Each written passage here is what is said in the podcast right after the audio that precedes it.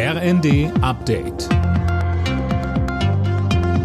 Stündlich neu. Auf den Punkt informiert.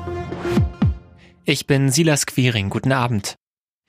14 weitere Hamas-Geiseln sollen noch in dieser Nacht freigelassen werden. Das haben die Vermittler aus Katar nach einer Verzögerung mitgeteilt. Im Gegenzug sollen erneut palästinensische Häftlinge freikommen. Jana Klonikowski. Gestern waren bereits 13 der insgesamt mehr als 200 Geiseln freigelassen worden, darunter auch vier Deutsche. Im Gegenzug hat Israel 39 palästinensische Häftlinge freigelassen. Für die Freilassungen hatten Israel und die Hamas eine viertägige Feuerpause vereinbart, die gestern in Kraft getreten ist, und bisher scheinen sich beide Seiten daran zu halten. US-Präsident Biden hat sich bereits dafür ausgesprochen, diese Waffenruhe zu verlängern.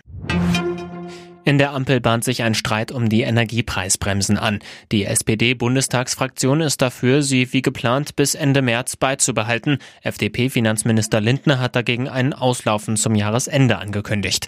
Grünen-Fraktionschefin Hasselmann verwies bei Phoenix auf die anstehenden Haushaltsberatungen in der kommenden Woche. Dann werden wir sicher auch über die Frage reden, was können wir vor dem Hintergrund der veränderten Bedingungen jetzt mit der Gas- und Strompreisbremse machen. Wir wissen, dass es vielen ein großes Anliegen ist, gerade in der Heizperiodenzeit, da auch eine Klarheit zu kriegen und die werden wir sehr schnell herstellen. Außenministerin Baerbock hat auf dem Bundesparteitag der Grünen die geplante EU-Asylrechtsverschärfung verteidigt. Sie sei ein schmerzhafter, aber notwendiger Kompromiss. Die grüne Jugend fordert dagegen in einem Antrag weitere Asylrechtsverschärfungen abzulehnen.